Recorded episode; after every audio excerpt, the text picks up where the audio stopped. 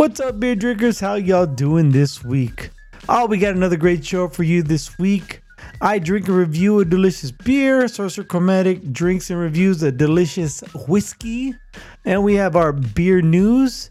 And our cold brew list pays tribute to an old school hip hop band.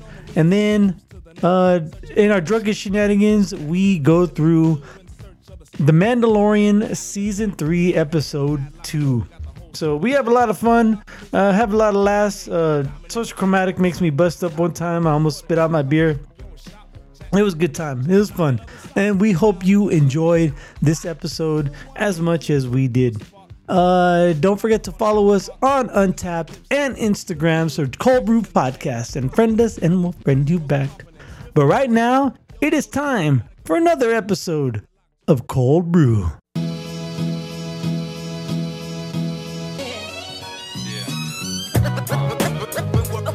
It's going down, y'all. That's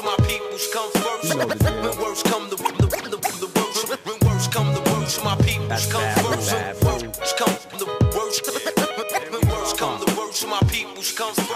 Coming at you pre-recorded from Cold Brew Studios. I am Greg, he is Sorcerer Chromatic, and we're here to talk about beer. Yes, we are. How you doing this week, man? Oh, not bad. Yeah? Not bad at all. You have a good beer week? Sir. Or you just have a good week? Well, I see what you did there. Oh, that's right. I'm sorry. I'm rubbing it in. Huh? Oops. No, yeah. No, how's the weed and cocaine doing? Not bad. Right on. Selling better than I thought. Ever since Cocaine Bear came out, the demand's been through the roof. Oh, I know. I still haven't seen it. I said last week I was going to go see it. I didn't go see it. I opted not to. I'm like, I'm going to wait for streaming. It's not like one of those where I have to go see it. And no one's really spoiled it for me, so I could wait until it comes out on streaming. Yeah. Hey, real quick, streaming question. You have Disney Plus, right? Yes. Is the new Avatar on there? Did I see that right? I saw the old Avatar. I did not see the new one. Oh, okay. I thought I saw the option to pick it. Oh, okay. Yeah, no. As far as I know, it is not. But I mean, it'll be there. It'll be there one of these days. Eventually, yeah.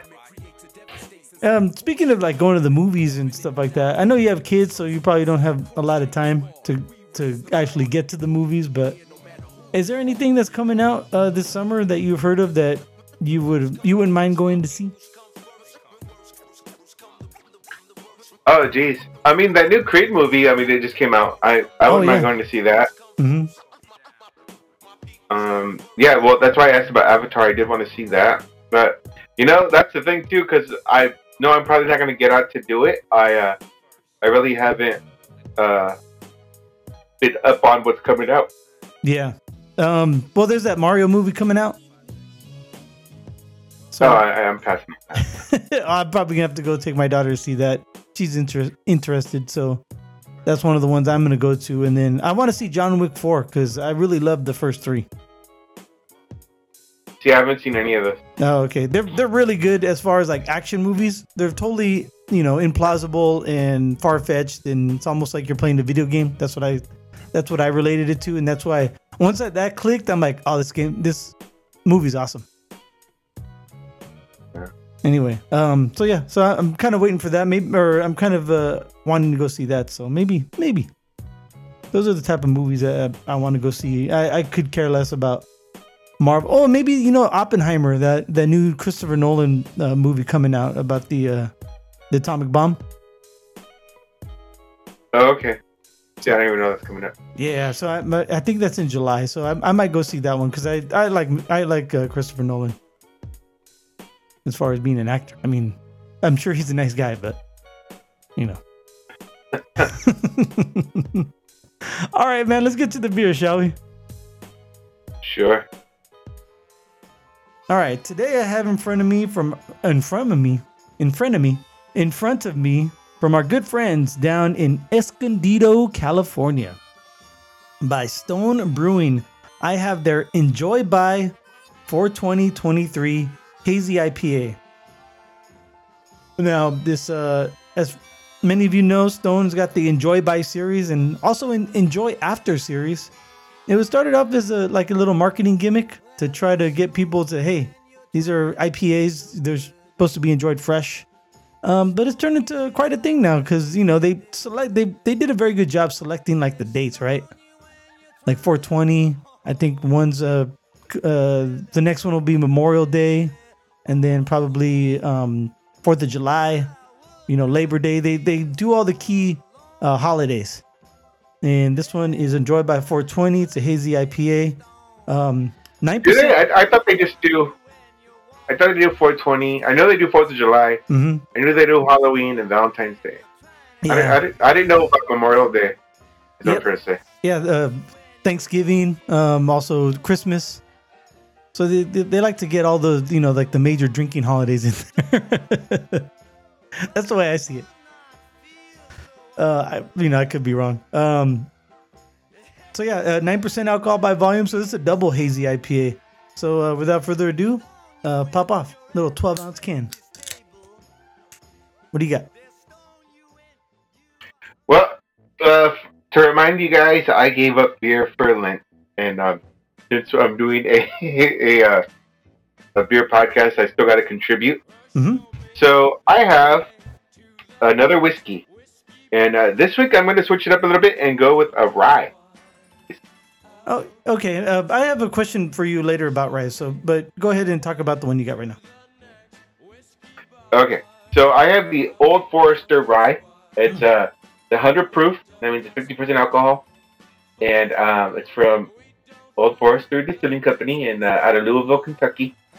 And according to the website, it's a historic recipe acquired in 1940 by Owsley Brown the First. The Old Forester rye features a mash bill of 65% rye, 20% malted barley, and 50% corn. Such a high proportion of barley allows for a fully natural fermentation process, foregoing the need for artificial enzymes commonly found in high rye mash bills. Additionally, the generous percentage of malt yields a unique floral character, balancing the sharp, brisk spice of rye grain. Continuing our legacy of quality and consistency, Old Forester uses its own proprietary yeast strain, produces every barrel, and distills every drop. 100% proof, Old Forester rye plays beautifully in a cocktail, but also stands up boldly on its own. So without any further ado, all right, so my question about rye, is, so you know the whiskey is like the spirit, right? And then bourbon is because it's made in Bourbon County, Kentucky. And then they not in Bourbon County, Kentucky, but yeah. But you know what I mean. I'm just giving like a generality. And rye, right. they call it that because they add the rye grain to it, right? Is it what percentage do they need to add for it to be considered a rye? Is it anything? There's no definition of it? Okay. So yeah, well there's no definition. Granted so for a bourbon to be bourbon, it has to be 51% corn. Okay. So that means the majority grain in it has to be corn. Where rye, yeah, it's gonna be majority rye or else you're not gonna call it a rye. Now yeah, I didn't realize that they only use 65 in this one because there's 100% rye whiskeys out there too. Oh, okay. Those are peppery as hell. Yeah, but yeah, the fact that they had corn in it too, that kind of surprised me. I'm not saying that this is the most unique blend ever, not at all. I'm just saying, I didn't realize that that's what the mash bill was on this one. Oh, okay. But, yeah, go ahead.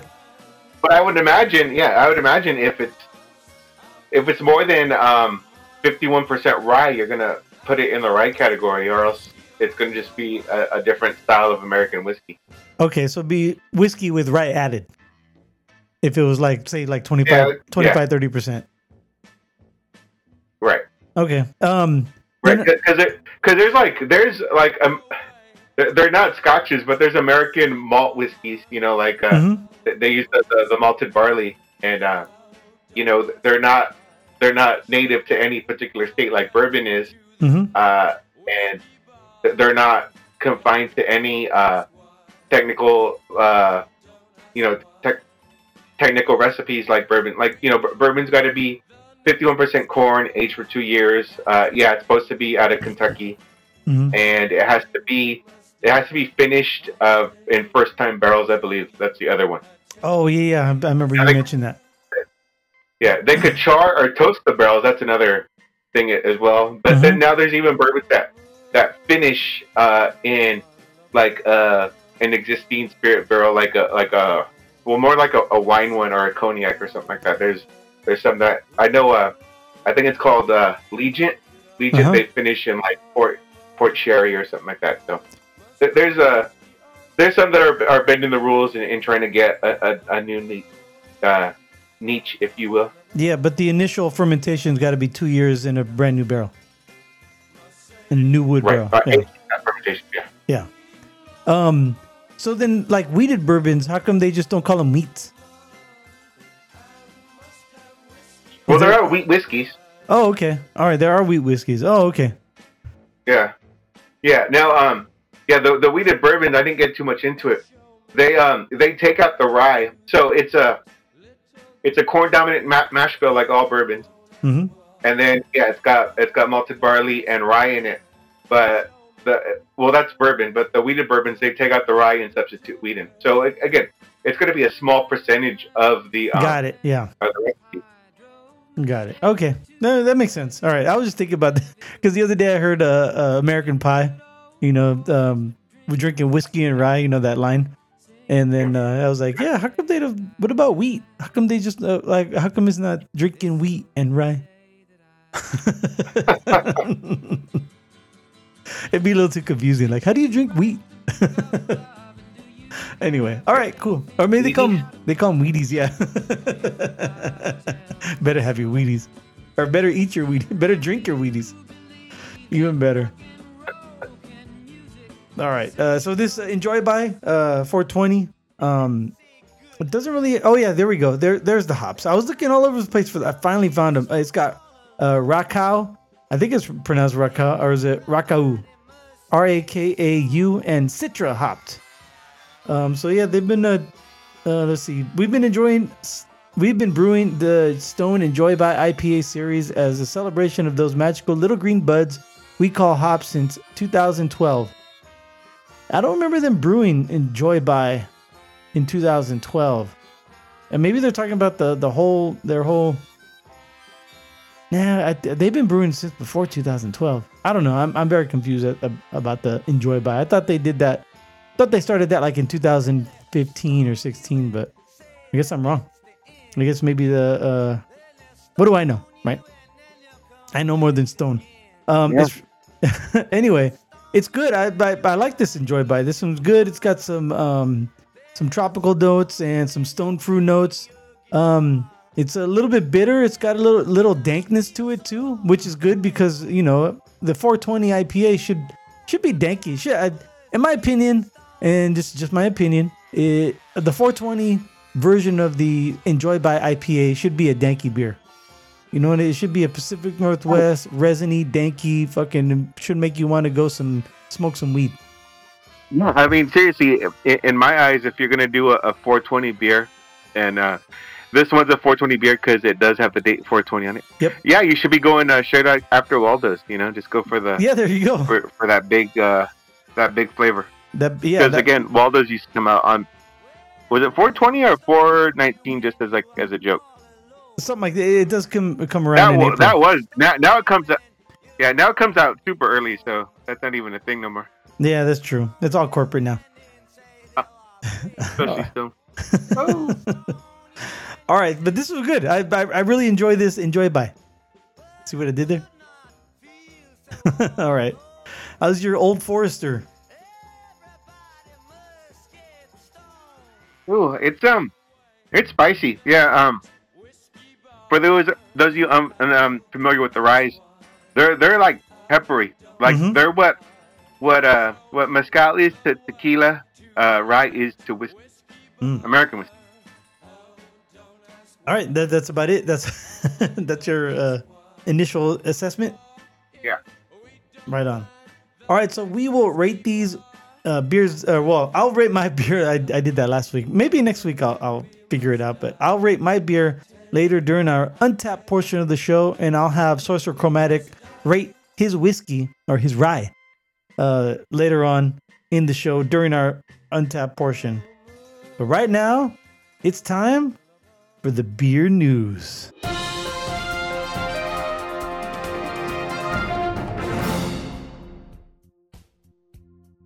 right, first news headline comes to us from VinePair, and it reads, Fizzy Business, why breweries are betting on Hopwater as a non-alcoholic option.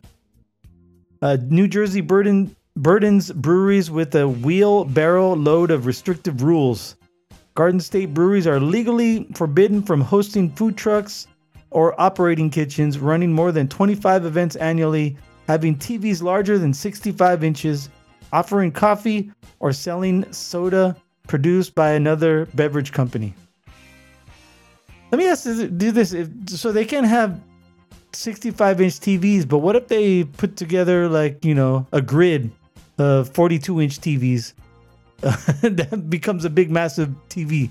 Does that count? Possibly. All right. Anyway, I just thought of that right now. Let's see here. Here's a quote. I would have to physically make soda, says Jamie Quelly, the owner of Forgotten Boardwalk Brewing in Cherry Hill, New Jersey. Creating knockoff Coke for the NA drinks list didn't appeal to Quelly, who doesn't care little for caloric soda. Who cares little for caloric soda? If I'm going to make something, I'm going to make something that I specifically want to drink. That meant hops-infused sparkling water. The Forgotten Boardwalk team trialed different varieties of hops, running about 25 test batches before settling on citrusy Sultana. This January, the brewery released hopped water with an exclamation point in 6-packs of 12-ounce cans with striking illustrated labels touting the absence of sugar, calories, and alcohol. It's our NA option, says Quelly, who sees Hopwater as another widget to help broaden her brewery's portfolio. Gone are the days when craft breweries could skate by on making beer alone. To meet the varied needs of today's drinkers, breweries are producing wine, spirits, and alcohol-free beer, and sparkling water spiked with everything from CBD to hops. In particular, the fizzy offspring of an IPA and LaCroix is becoming a popular NA option, helping breweries add familiar branches to their dry hopped family trees. And you've talked about this before. You've had the Lagunitas's hop water. Yeah, my wife loves that. In fact, I picked her up some the other day. Oh, okay. Well, maybe right now where you're abstaining from beer from Lent, if you just want the hop flavor, then you can just grab one of those. Maybe steal one of hers. Yeah, in fact, too, you know, to each their own, but when my wife was pregnant both times, she preferred that over, what's the other stuff? Over non-alcoholic beer or wine, because, like, those still have a small percentage of alcohol in it. Where this is actually like a mineral water that's flavored with hops. Right, yeah. I still have yet to try a hop water. I gotta just fucking do it already, because I always forget. I'm not a big fan of non-alcoholic. Yeah, they're not bad. And two, like, because it's a water, like, you could do it with ice and get it really cold and refreshing. Right. You know what I'm saying? I can see that.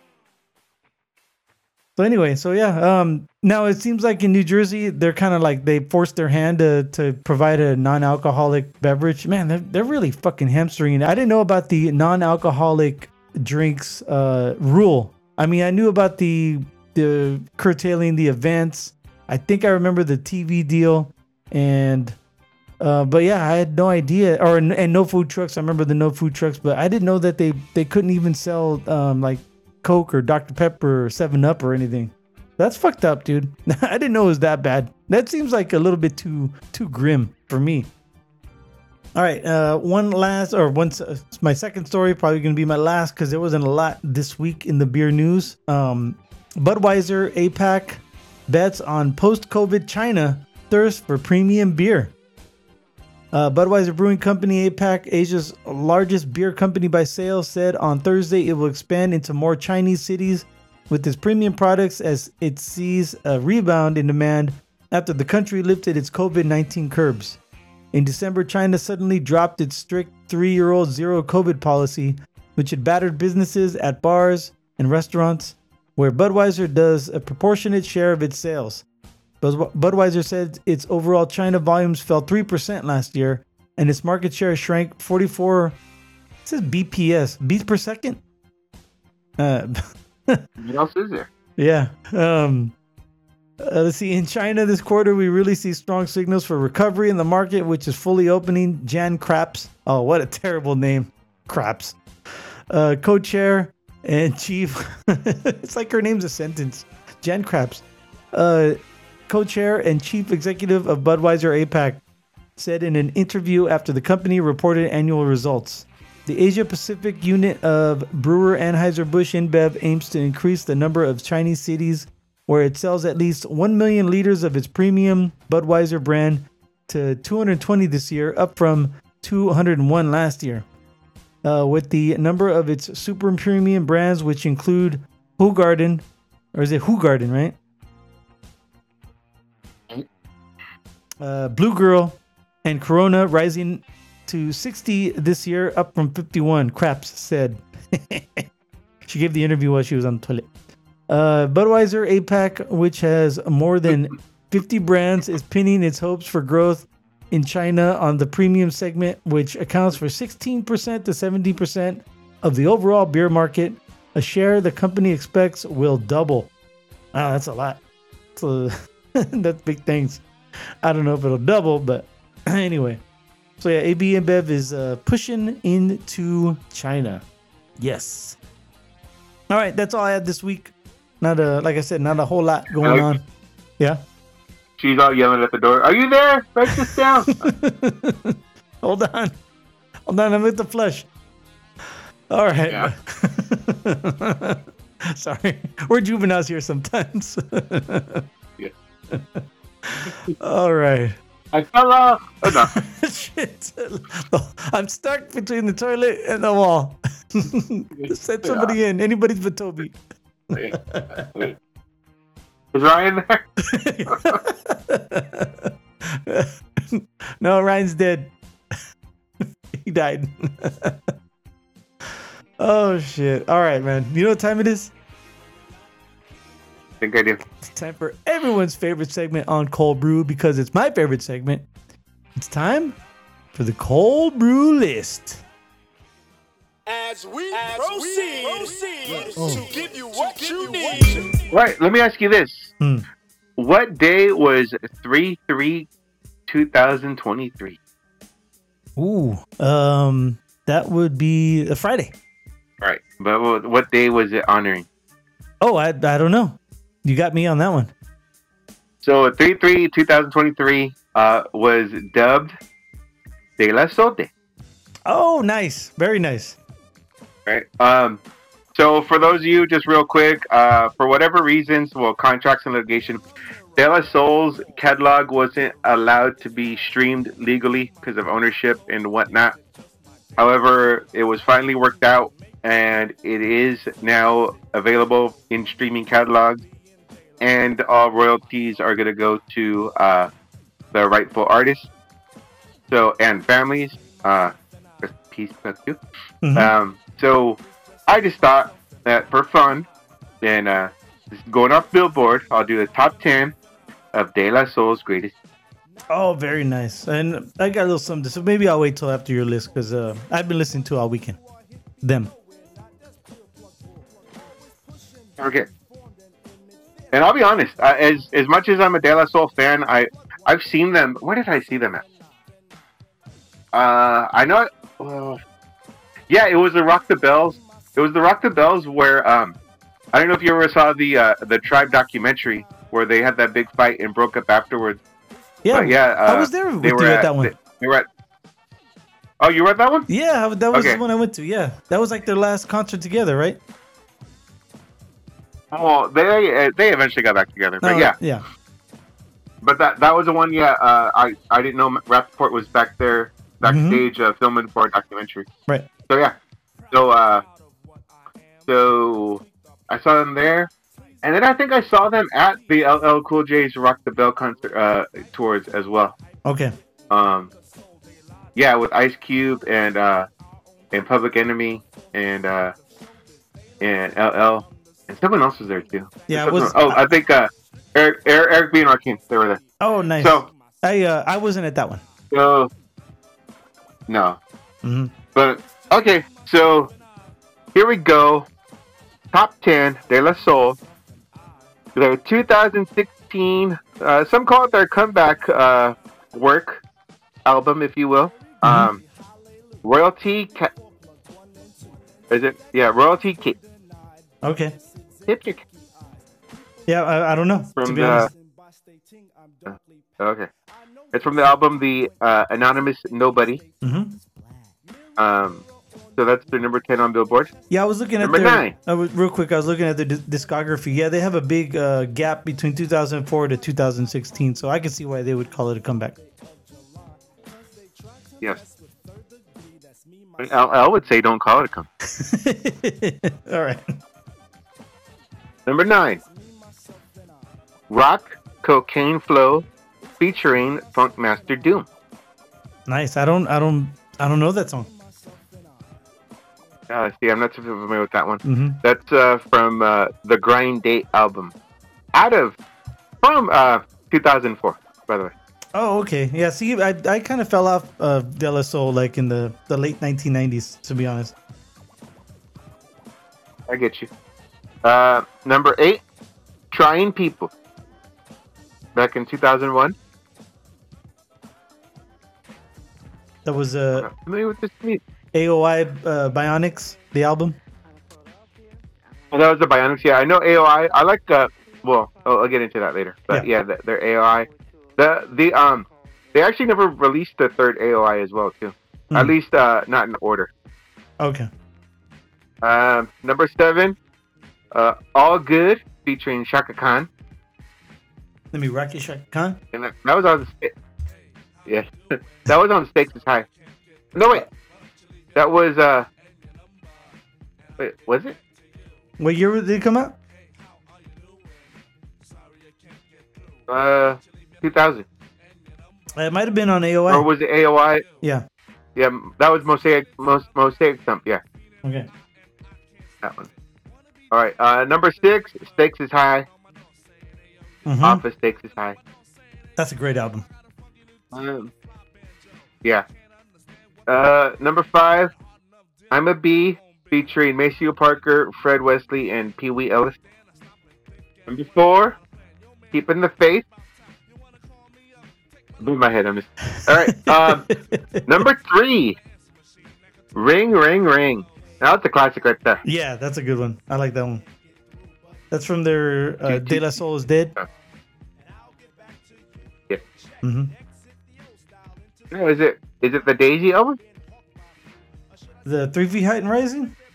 Oh yeah, the Daisy album, the one with the daisies flopped over on the in a pot, flopped over on the album cover. Yeah, that's that.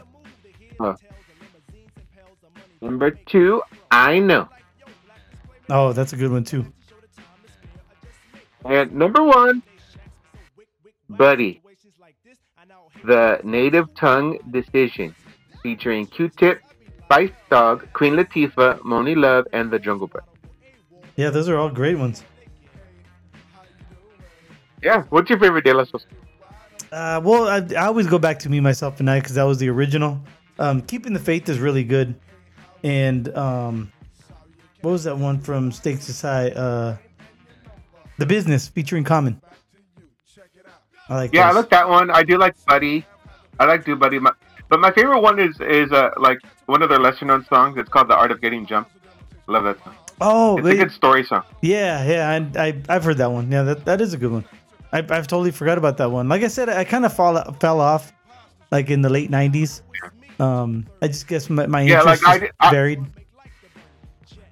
Yeah, like I discovered that song like later. Like I didn't even have, you know, I didn't even have that album or anything like that. So yeah. I've been listening to I almost said Tribe, to De La this weekend since it came out that they're streaming, and yeah, just I think I forgot how good Stakes is High was. I know our buddy LT kind of said that that's the one he was gonna listen to first, and I didn't go to that one right away. I went to De La is Dead, and then 3 Feet High, and then I went to Stakes is High. I'm like, holy shit, like this one is just so much better than the other two were, like production wise and lyrically and the beats and everything. Don't get me wrong, those two were great, the first two, but they were a little raw. Yeah, and then too, I mean, I remember that vaguely, and I remember the song Big Brother beat, because I just kind of remember that song because I thought it was good because it had another artist on it, and then I realized later who that artist became or was, and it was crazy. Oh, for those of you that don't know, I don't know. Mos Def was on that song. Oh, okay, wow. I gotta check that one. He's one of my favorites, though. Yeah, I knew that. I don't know if our listeners knew that, but I knew that. That's good for the for De La, man, that they could stream and get royalties off their music that they worked so hard to create, like 30 years ago. Yeah, and not just that too, just you know, now it's available for fans. The most common way music is consumed now too. So yeah, with that, they're kind of you know, back in the mix. What were they on Def Jam or Tommy Boy? Do you know? Do you remember? I know it's a far out there question. Like we didn't prepare for this, but I want to say both. Oh, okay, all right. Not at the same time. I know, not at the same time, but yeah, when I think they started with Tommy Boy, then when they re-upped, they eventually moved over to Def Jam. Oh, okay. I wonder whatever happened to Tommy Boy. I gotta look that up. I don't hear their names anymore. They probably either folded or they got bought out by somebody. You mean from Callahan Auto? Yeah, they expanded their break division. Let me see here. Tommy Boy Productions, looking it up right now. No, they're still in Crossville, Tennessee, according to punchbowl.com. I don't know if that's really them. Tommy Boy Records, that's the one, not Tommy Boy Productions, Tommy Boy Entertainment. According to this, they're still around because they have a founded, but they don't have a you know, finished by, or you know, done. Tommy Boy sold to Reservoir Media. There you go. In June 2021, Tommy Boy was acquired for $100 million by Reservoir Media, the music publishing and media rights company founded in 2007 by Iranian-Canadian businesswoman Golnar Khosrowshani. There's a lot of extra, consonants in there, so that's why it took me a little to see. Oh, the Tommy Boy logo was originally designed in 1982 by Steve Miglio and redesigned in 1989 by Eric Hayes. The logo was named on Complex's list of the 50 greatest rap logos of all time, coming in at number, guess which? I'll give you a hint. It's in the top 10 of rap logos of all time. Sorry? No, it was number 9. A little bit lower. It was pretty cool though. You know, you got like some b-boys dancing, right? Yeah, that's obviously what I first think of when I think of the logos. You know, when I think of rap logos, are they talking about like artists, like their insignias or monikers, like their style, you know, like NWA's font, you know? Oh yeah, I get you. No, okay. I think they're talking about record label logos.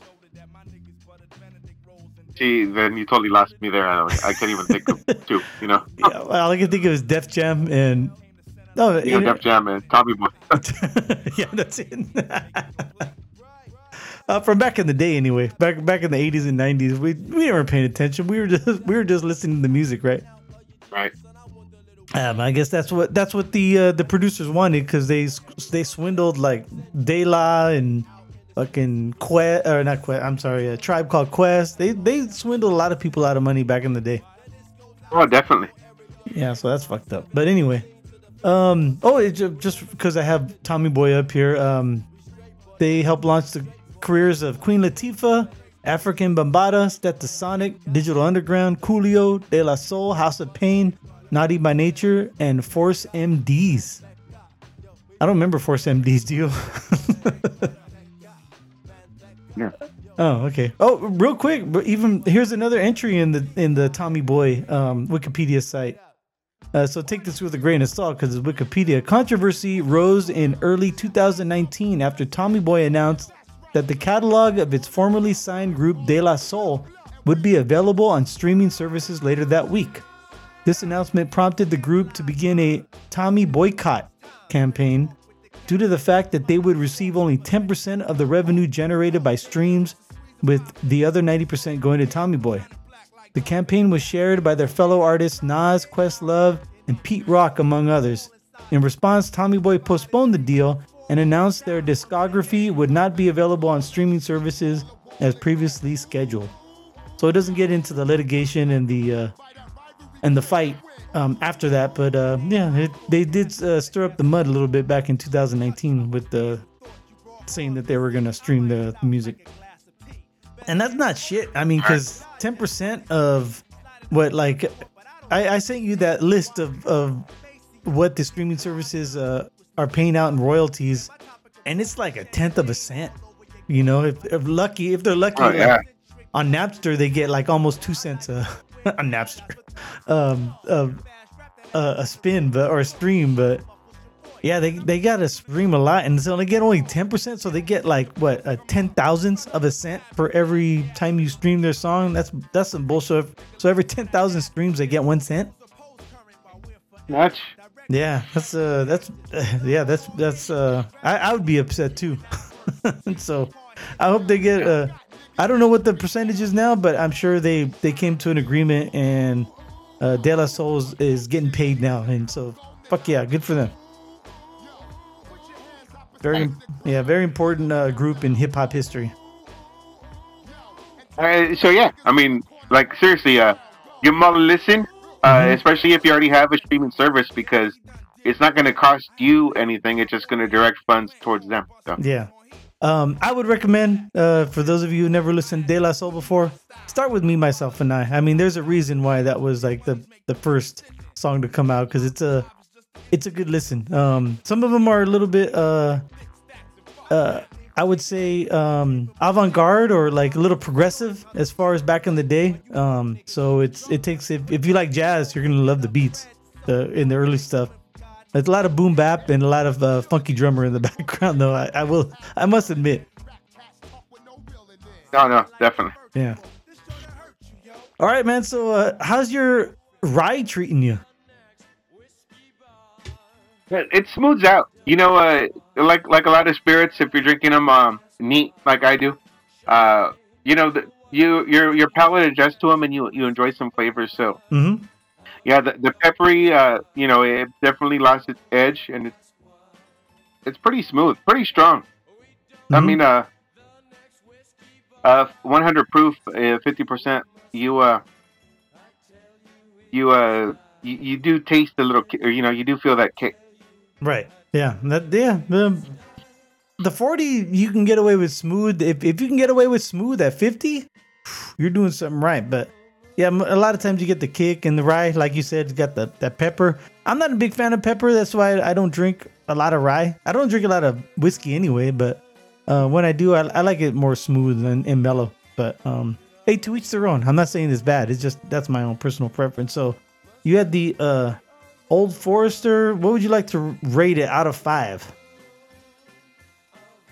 Oh, geez. I don't know if I could really rate this one.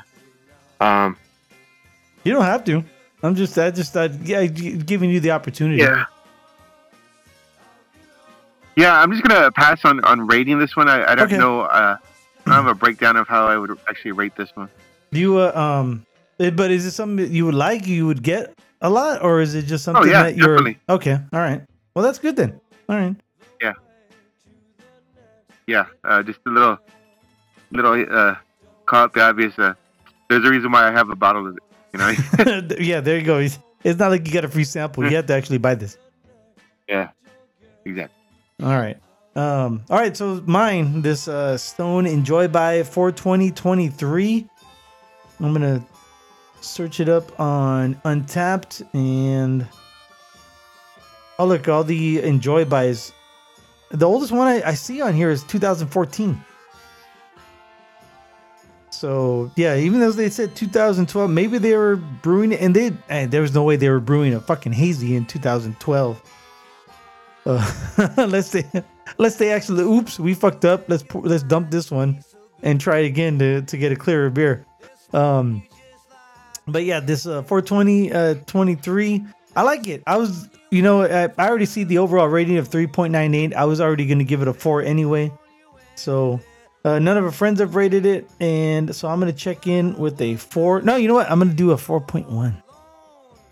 Because I got to, right? Oh, man, you got to get in on this 0.1, 0.2 fucking rating. See, smooth and fruity. And little bit oh dank. Save and check in.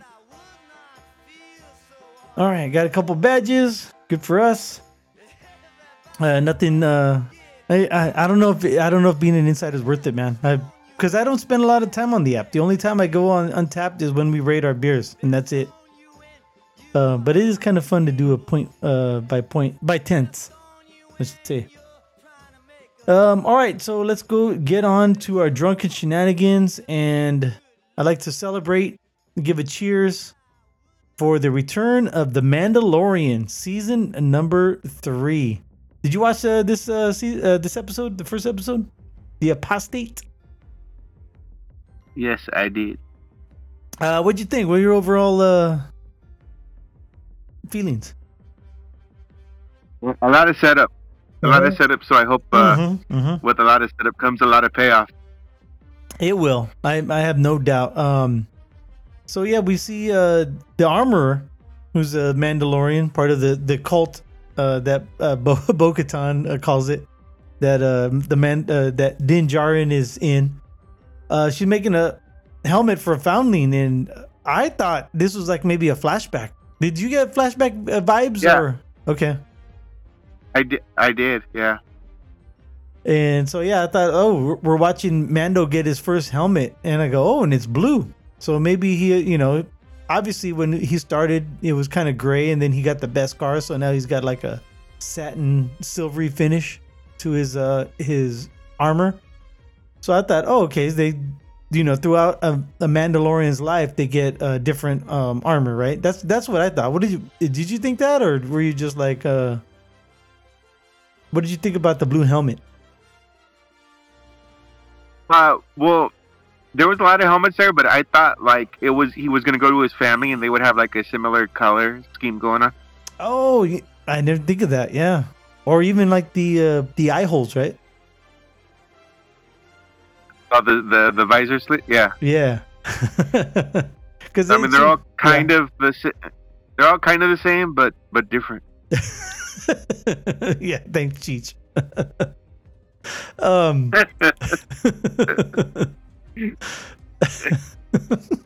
was waiting for the kid to say, "These uniforms are lame, man."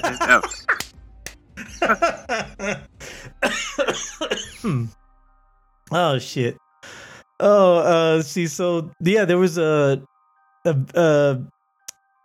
ceremony, and he was all standing in the water, I guess, and they were talking about later, bathing in the waters of Lake Minnetonka to cleanse his spirit. All right. And then that big old fucking alligator came out, right?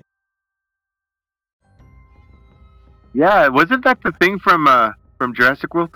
It may have been. I don't know. I've never seen Jurassic World. Oh, okay. Yeah. Yeah, they made this giant alligatosaurus thing. Alligatosaurus, I like it. And yeah, it came out and they were shooting it. I'm like, they're not even like, it's almost like, you know, throwing a Tic Tac at a whale, you know. That's all they're doing to this thing by shooting it with their blasters and harpooning it. I thought that was the stupidest idea, shooting the wires coming out of their armor into the side of it. I'm like, this thing's gonna throw you all over the place. What are you doing? You're not holding it down. I know. Yeah, you know, that whole scene though made a lot of these Mandalorian warriors look inept. Yep. Yeah, it did. Sure did. You know what I mean? Yep. I don't get it. I mean, even the, you know, what's his name? Favreau with the Gatling gun. I mean, even that guy wasn't as effective. I mean, you think they would have took into the air and planted those little detonators like sooner? You know what I mean? When they realized that the blasters weren't doing shit. And of course, someone's got to use a flamethrower. You know, I mean, it's like. And they live on this planet, right? And they know this thing is in the water. It's not the first time they ever saw it. It can't be the first time they ever saw this creature because they lived there for generations. So they should have a contingency. Wait, hold on. Yeah. Wait, you know, the armor was on the first planet Mando was too. Like I thought they relocated recently.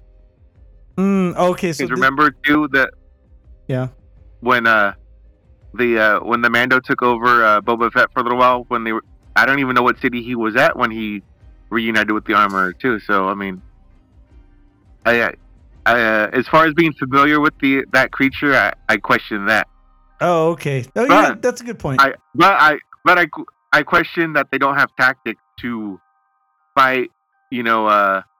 Large, you know, aliens that they might be overpowered against with at first. Yeah, because it always seems like every planet's got their one big badass, you know, alien. Like Tatooine's got two of them actually. If you count the Rancors and the worm deal, what's it called? The Sarlacc. Or Jabba. Or Jabba. Okay, so they have three. Well, they had three.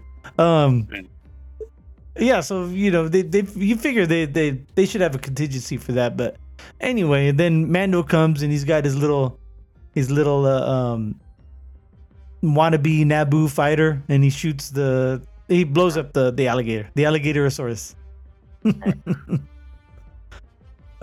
Saves the day. Yeah. And so Jaren speaks with the armorer and says he wants to atone, and the armorer says he's got to go back to Mandalore and bathe in the waters of Lake Minnetonka. See, that's where I should have waited for that joke until right now. Yes. So, so then Jaren and Grogu go back to Navarro, because they have to. He wanted that droid to go to the planet with him. That's right. He wanted IG-11. To go to accompany him in his quest to go to Mandalore, because he just wanted to back up, and for some reason that was the only person or droid that he trusted. Bean, I should say, I guess.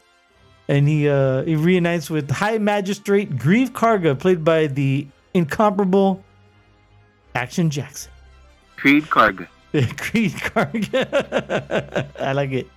So you know he tries to recruit Jaren because he needs a sheriff. He needs a sheriff around this town.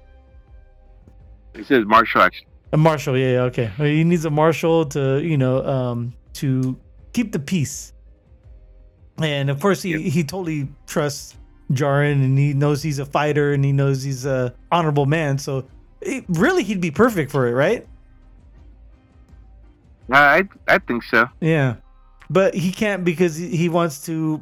First off, his first thing is to atone to the rest of his people, and secondly, he's not. He doesn't plant roots. I mean, that's the whole thing about the Mandalorian series is he's just he's a gunslinger.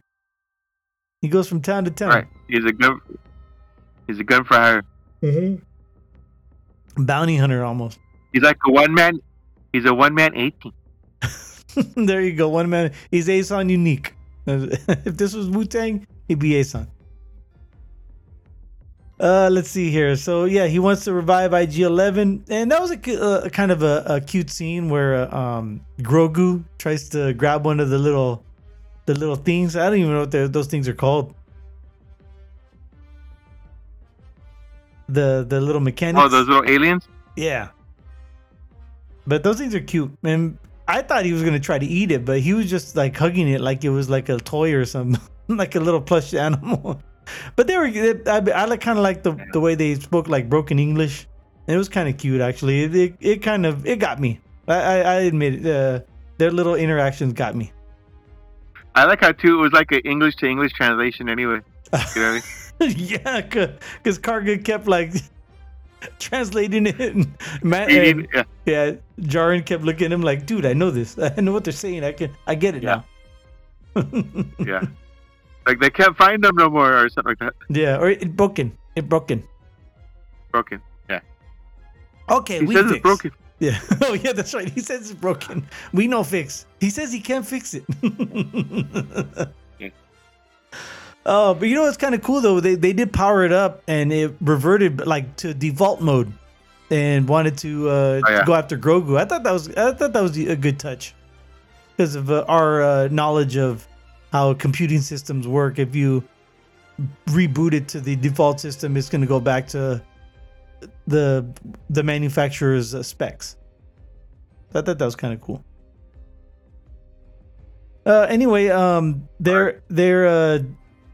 they meaning Greef Karga and Din Djarin, the Mandalorian, are walking around, and they run into. Oh no, they had to go address a dust up at the local school because a band of pirates were there. Because back when it was the old Navarro, it used to be a bar or a saloon or something, right? And so they wanted like, nah, we're drinking here. That's so stupid. It's like, hey, this guy is offering you to drink, you know, like in the, for lack of a better term, at City Hall, and you want to go into a school and drink? They don't even have fucking beer there, or they don't have ale or whatever they drink. I forgot the name of the drink, but they don't have any alcohol there. So why even go in there in the first place? I thought that plot point was stupid.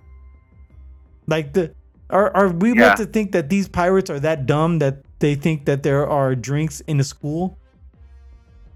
Yeah, I mean it kind of forced the fact. I get you. The showdown, yeah. If they needed a device to force the showdown, and I thought it was forced. To use my own term, I just used. But they end up doing like a quick draw, and of course all the pirates lose save one, the main guy, and he gets back to his king or his leader or whatever you want to call it. King Pirate, the Pirate King. Yeah. And so, those little dudes, the little mechanics, tell Mandalorian he needs this part, and he's like, "Well, I'm gonna go get it. All right, I'll take off." And he blasts off into space with Grogu, and then that pirate is there, and there's a space war space battle at the spaceship battle. I thought that was fun. I thought that was kind of cool. I like the Star Wars classic asteroid themes. Mm-hmm.